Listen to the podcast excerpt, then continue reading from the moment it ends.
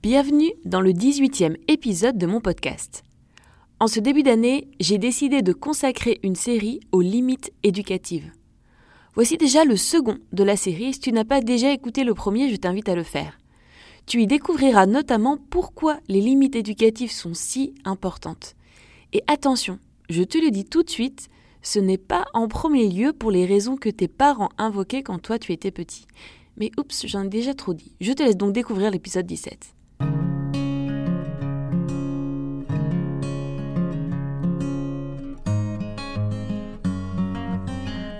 Je me présente, je suis Sophie, formatrice certifiée à l'approche parentale Hand in Hand. Je suis également maman de cinq enfants et j'ai découvert cette approche quelques mois avant d'accoucher de mon petit cinquième. Oui, j'étais un peu dégoûtée de la découvrir aussi tard, du coup aujourd'hui, j'ai à cœur de la faire connaître un maximum de parents. D'ailleurs, le premier mars prochain sort en librairie le livre de l'approche parentale Hand in Hand, aux éditions J C Lattès. Il s'appelle tout simplement « Écoute » et écrit par Patty Wipfler, la fondatrice de l'association Hand in Hand. Si tu le souhaites, il est déjà en précommande sur Amazon, si tu veux te le procurer. En parallèle, je propose également des ateliers pour découvrir et mettre en place dans ta famille les outils d'écoute Hand in Hand. Le prochain atelier aura lieu en ligne en soirée et débutera le dix-sept mars prochain. Pour en savoir plus, rendez-vous sur mon site internet hand in hand parenting avec sophie point com. ou sur Instagram à Hand in Hand avec Sophie.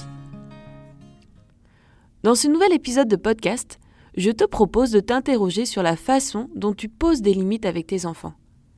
Car oui, on parle de poser des limites, mais concrètement, de quoi parle-t-on ? Uniquement du moment où on dit « stop » d'une façon ou d'une autre et qu'on fait cesser un comportement qui nous paraît inadapté ? Malheureusement, si on fait ça, on va louper une part importante de ce qui se joue quand on pose une limite à son enfant. Notamment sur ce qui se passe juste après, une fois que la limite est posée. Non, le « file dans ta chambre » une fois que le coup d'arrêt a été donné n'est pas forcément la solution dont je vais te parler dans cet épisode. Et puis, en se cantonnant uniquement au « non » quand on sent un besoin de poser une limite, on va peut-être également zapper de faire toute la petite analyse qui nous conduit à décider de stopper ou pas l'enfant. Attention, entendons-nous bien ici, je parle d'un process qui dure genre une ou deux secondes à tout casser. Bizarrement en plus, notre cerveau a tendance à pouvoir réfléchir très très vite dans ces moments-là. Quand tu interposes une limite à ton enfant, je vais te proposer de voir les choses en trois temps et de rajouter à l'étape de poser la limite, c'est-à-dire le moment où tu vas t'interposer pour stopper un comportement qui dérape, une étape juste avant et une étape juste après. Mais commençons par une petite anecdote. On est samedi matin et c'est le jour où tu dois passer chez l'assureur pour renouveler le contrat d'assurance de ta voiture car tu n'as pas eu le temps de le faire les autres jours avec ton boulot. Ton petit de deux ans et demi est avec toi et malheureusement tu n'as pas d'autre choix que de l'emmener. Tu pars rapidement sans prendre de jeu ni rien car tu es à la bourre pour le rendez-vous que tu as pris. Arrivé sur place, malheureusement, il y a bien sûr beaucoup d'attentes. Et au bout de une heure trente, ton petit qui jusque-là était super mignon commence clairement à s'impatienter et à faire un peu n'importe quoi. Il se roule par terre, fait tomber tout ce qui se trouve à sa portée et commence à être ultra insolent avec tous les adultes qui s'approchent de lui.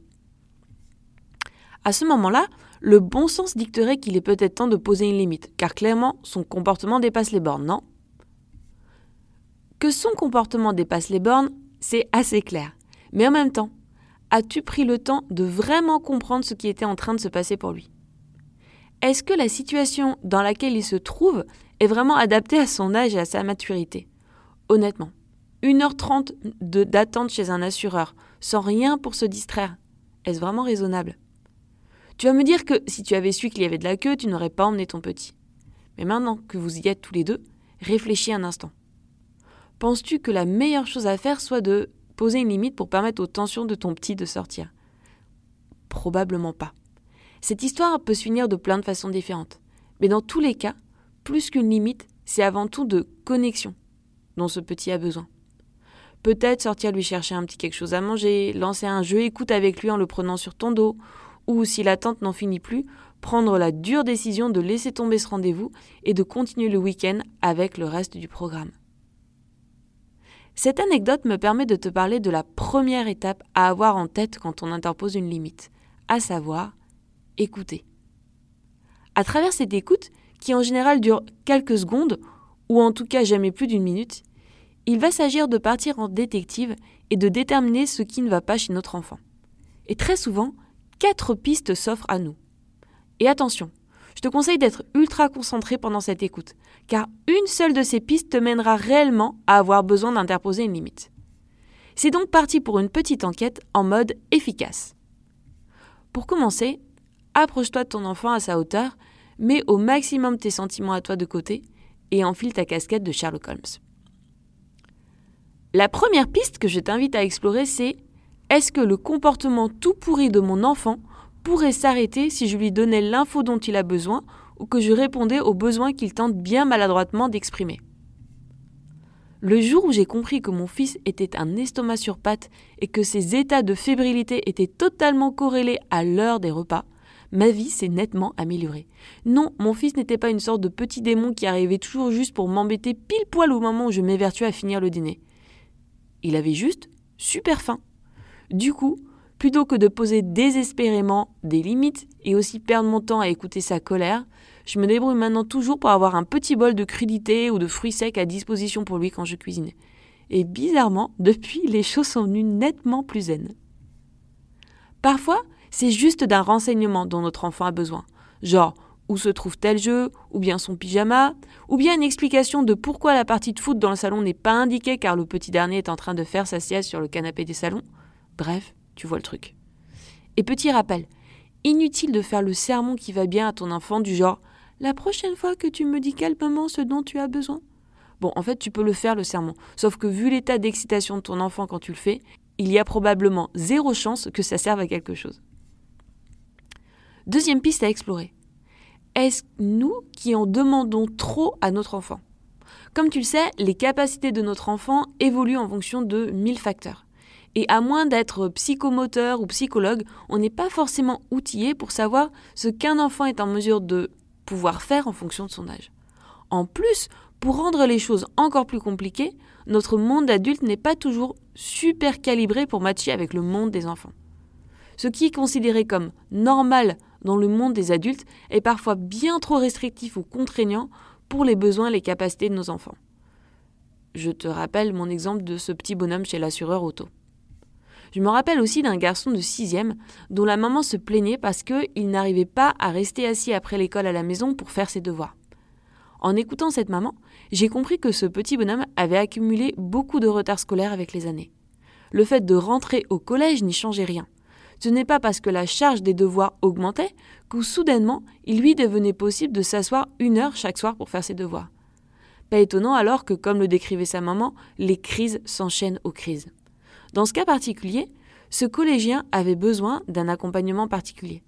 Et peut-être qu'à terme, avec le soutien dont il avait besoin à l'école et à la maison, il réussirait à dépasser des années de blessures autour des apprentissages scolaires et à s'asseoir une heure chaque soir pour faire ses devoirs. En tout cas, plutôt que de poser des limites qui ici ne serviraient pas à grand-chose, il vaut sans doute mieux en discuter avec ses profs, le C P E, la psychologue scolaire pour essayer de voir quels conseils pratiques pourraient être mis en œuvre. Troisième piste maintenant que je te propose, et si c'était toi qui étais au bout du rouleau ? Parfois, nos enfants ont juste envie de s'adonner à des petites joies. Courir à toute berzingue dans l'appartement, continuer à rigoler dans leur lit alors que nous les avons couchés, hurler « Salut !» à toutes les voitures qu'on croise sur la route. Et c'est dans ces moments-là qu'on commence à bouillonner intérieurement. Tu sais, c'est dans ces moments-là qu'on a tendance à utiliser les fameuses règles en « parce que !» par exemple. Pas de petit rire parce que j'ai dit non. Qu'est-ce qu'un enfant retiendra de ces règles en « parce que » ? Sûrement que les adultes ont tendance à être injustes et à se fâcher facilement. Pourquoi ne pas simplement dire à notre enfant dans ce cas-là qu'on a une journée un peu difficile, qu'on a une migraine ? À nous de leur dire qu'ils n'ont rien fait de mal, mais qu'aujourd'hui c'est compliqué parce que nous-mêmes, bah, on n'est pas en grande forme. Parfois, il arrivera en fait que notre enfant soit totalement insensible à nos besoins, même après que nous lui ayons expliqué. La raison est simple. Leur mission à eux dans la vie, c'est de jouer sans limite, de vivre pleinement. Et on le sait, ça leur fait un bien fou de vivre leur vie à fond. Gardons donc en tête que si notre enfant reste insensible à nos demandes, c'est probablement que sa confiance en lui est forte comme elle doit l'être. Oui, je sais, on développe de la zénitude. Mais quand tu te sens au bout du rouleau, c'est clairement pas le moment choisi pour poser des limites. Tout simplement parce que ton attention est concentrée sur tes problèmes à toi et non sur ce qu'il y a de mieux pour ton enfant. Dans ces moments-là, mieux vaut prendre quelques minutes seul dans ta chambre ou appeler une personne proche qui saura t'écouter plutôt que d'exiger quoi que ce soit de ton enfant. Voilà donc les trois pistes que je te propose d'explorer. Mais tu le remarqueras, dans aucune de ces trois pistes, je ne te propose de poser une limite.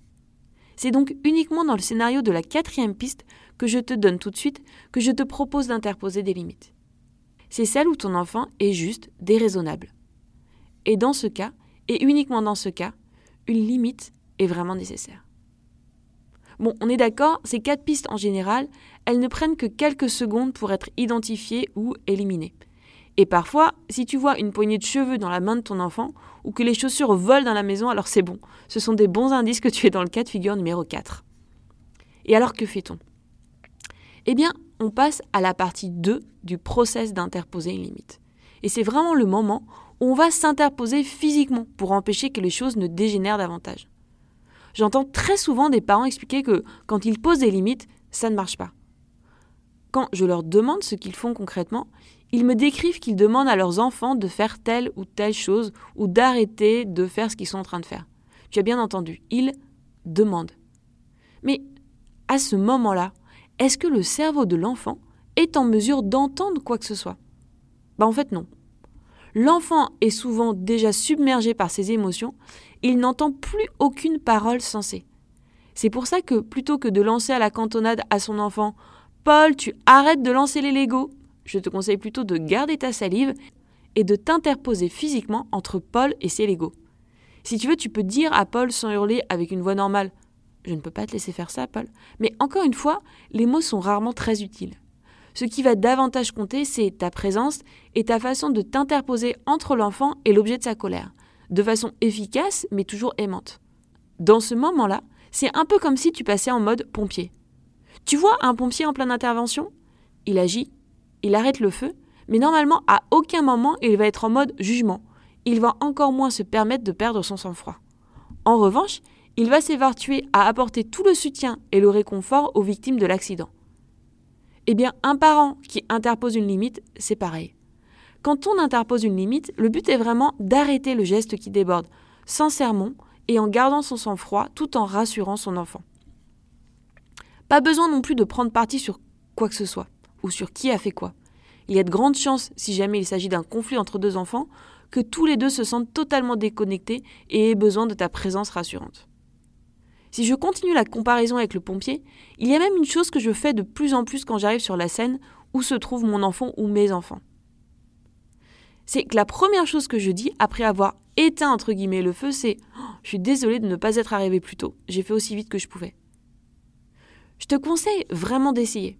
Non seulement ça permet de sortir les enfants du débat « c'est lui qui a commencé, non c'est sa faute à lui, et cetera » mais en plus, c'est une invitation très claire et très ouverte à se reconnecter à toi. Et c'est d'ailleurs à partir de ce moment-là que va commencer la troisième étape, quand on interpose une limite. L'écoute. Ou plus exactement, rester écouté. Il va s'agir de rester auprès de ton enfant et de l'aider à écluser toute la colère ou la tension qu'il a en lui. Car oui, la limite que tu viens d'interposer en stoppant son bras qui voulait taper sa sœur ou sa jambe qui voulait renverser un meuble, elle agit comme un punching ball. Cette limite que tu lui donnes en lui disant calmement mais fermement « non, non, non », elle devient concrètement quelque chose contre lequel l'enfant peut se battre et se rebeller. Combien de fois un enfant fait une colère ou est de mauvaise humeur sans vraiment pouvoir dire pourquoi ?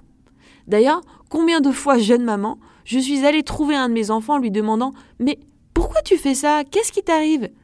Évidemment, impossible pour mon enfant de répondre, d'une part parce qu'il n'était pas en état de le faire, car complètement gagné par la colère, mais également parce que tout simplement, il y avait une multitude de petites tensions accumulées en lui, et il n'était absolument pas en mesure de m'expliquer « oui, alors petit un, ce matin, je me suis réveillée un peu fatiguée, puis petit deux, au petit déjeuner, il n'y avait plus de céréales, et enfin petit trois, à l'école, la maîtresse m'a grondée à la récré. » Ça, nous les parents, on adorait que ça se passe comme ça. Mais la réalité est bien différente. Et depuis que j'ai compris ça, j'ai banni le mot « pourquoi » de ma bouche au moment des colères. À la place donc, ce que je propose, c'est de rester près de ton enfant et de le laisser faire le ménage en lui. Alors bien sûr, ce n'est pas toujours de tourpeau, mais le jeu en vaut la chandelle. Il y aura peut-être des cris, des récriminations, peut-être des injures, des hurlements, et puis à un moment donné des larmes, peut-être des bâillements, et puis enfin, les tensions sortiront et ton enfant se détendra. Et peut-être alors réaliseras-tu que le problème de base qui avait créé la dispute et t'avait obligé à monter les escaliers quatre à quatre n'a même plus lieu d'être. Que ce soit le talkie-walkie qui n'était pas prêté, l'anniversaire qu'il a fallu annuler, le quatrième gâteau qu'on a refusé au goûter, tout simplement parce que, comme je l'ai dit plus tôt, l'enfant utilise le premier prétexte qui lui vient pour faire sortir sa colère. Et comme je l'ai dit, il s'agit bien d'un prétexte. Alors bien sûr, petite vas-tu te poser cette question ? Est-ce que cette façon de faire n'encourage pas le manque de respect, puisqu'on laisse les enfants nous dire des choses odieuses et faire des grosses crises de colère ? Gardons à l'esprit que lorsqu'un enfant est en train de pleurer, de transpirer et de trembler, il est en train de réaliser un travail émotionnel absolument vital. Au fur et à mesure que les pleurs et les critiques sortent, il se débarrasse de tout ce qui empoisonne sa relation avec nous. Si cela t'aide, tu peux appeler ces moments de grosse colère accompagnés des sessions, pour te rappeler qu'un travail essentiel est en train d'être accompli. Pendant une session ou une séance, tu vas permettre à ton enfant d'exprimer pleinement ses émotions, tandis que tu lui offres en continu ton amour. On n'est pas en train de laisser notre enfant s'en tirer à bon compte. On travaille avec lui. L'objectif du moment n'est pas de lui enseigner les bonnes manières. Okay ? Les bonnes manières viendront après que nous l'aurons aidé à se débarrasser de ce qu'il tourmente. Évidemment, ça ne sert à rien de laisser un enfant t'insulter, toi ou quelqu'un d'autre, à moins d'être vraiment là pour écouter et l'aider à exprimer ses sentiments. Quand il utilise des mots durs et blessants, c'est le signal que ton enfant a besoin d'une limite, qu'il appelle de tous ses vœux, mais à sa façon évidemment. Et il lui faut ressentir suffisamment de chaleur avant de s'autoriser à pleurer pour guérir sa blessure. Mon conseil, ne t'attarde pas trop sur ses paroles et passe directement à l'étape de rester écouté. Autre option, explique-lui clairement que tu attends qu'il te parle avec respect. Là, c'est un peu une autre façon d'interposer une limite. Ce qui est sûr, c'est qu'une fois que ton enfant est en pleurs ou explose de colère, le laisser libre de ses paroles l'aidera à se débarrasser de ses émotions les plus douloureuses. En aucun cas, crois-moi, il ne prend l'habitude de mal parler. Pour finir, je vais reprendre ma métaphore du pompier. Le pompier, après son intervention, qu'est-ce qu'il fait ? Il récupère. Il rentre à la caserne ou il rentre chez lui et il passe à autre chose. Et sans doute, il débriefe aussi son intervention auprès de ses équipes ou de son boss. Et quand on est parent, on n'a pas vraiment le luxe de faire ça. On n'a pas de caserne où rentrer après un moment compliqué avec son enfant. On n'a pas toujours quelqu'un avec qui débriefer de ce qui s'est passé, quelqu'un auprès de qui vider son sac. Et pourtant, c'est grâce à cette phase de débrief après un moment compliqué que le pompier, il arrive à tenir toute sa carrière à éteindre des feux avec sang-froid, professionnalisme, sans jugement et en offrant tout son soutien aux victimes. Alors, je te propose d'adopter cette même pratique que le pompier. Après une crise, tu mérites un break, tu mérites de vider ton sac et de te ressourcer. Car oui, accompagner les colères des enfants, interposer des limites, c'est usant. À Hand in Hand, on utilise un outil qui s'appelle le partenariat d'écoute. Si tu veux en savoir plus, j'en parle dans l'épisode dix de mon podcast. Personnellement, c'est un outil qui fait partie de mon quotidien, de mon hygiène émotionnelle. De la même façon que je me brosse les dents le matin et le soir, j'ai mes rendez-vous de partenariat d'écoute chaque semaine avec une autre maman. Pour récupérer, débriefer sur ce qui s'est passé avec mes enfants et entendre des paroles réconfortantes. Et zéro jugement, ni conseil. C'est ces rendez-vous que je ne manquerai pour rien au monde qui me permettent de voir que j'avance. De réaliser que de mois en mois, les crises s'espacent, qu'elles sont moins intenses et que la connexion grandit avec chacun de mes enfants. Si cet épisode t'a plu, je t'invite à t'abonner à mon podcast pour être informé des prochains épisodes. N'hésite pas non plus à le partager avec les parents de ton entourage, si cela peut les aider. Et si enfin tu souhaites en savoir plus sur les outils d'écoute de l'approche parentale Hand in Hand Parenting, je t'invite à me suivre sur Instagram ou Facebook, à Hand in Hand avec Sophie. Tu y retrouveras mes anecdotes et découvertes de maman autour de la parentalité, ainsi que les ateliers de parentalité en ligne que je propose. À bientôt!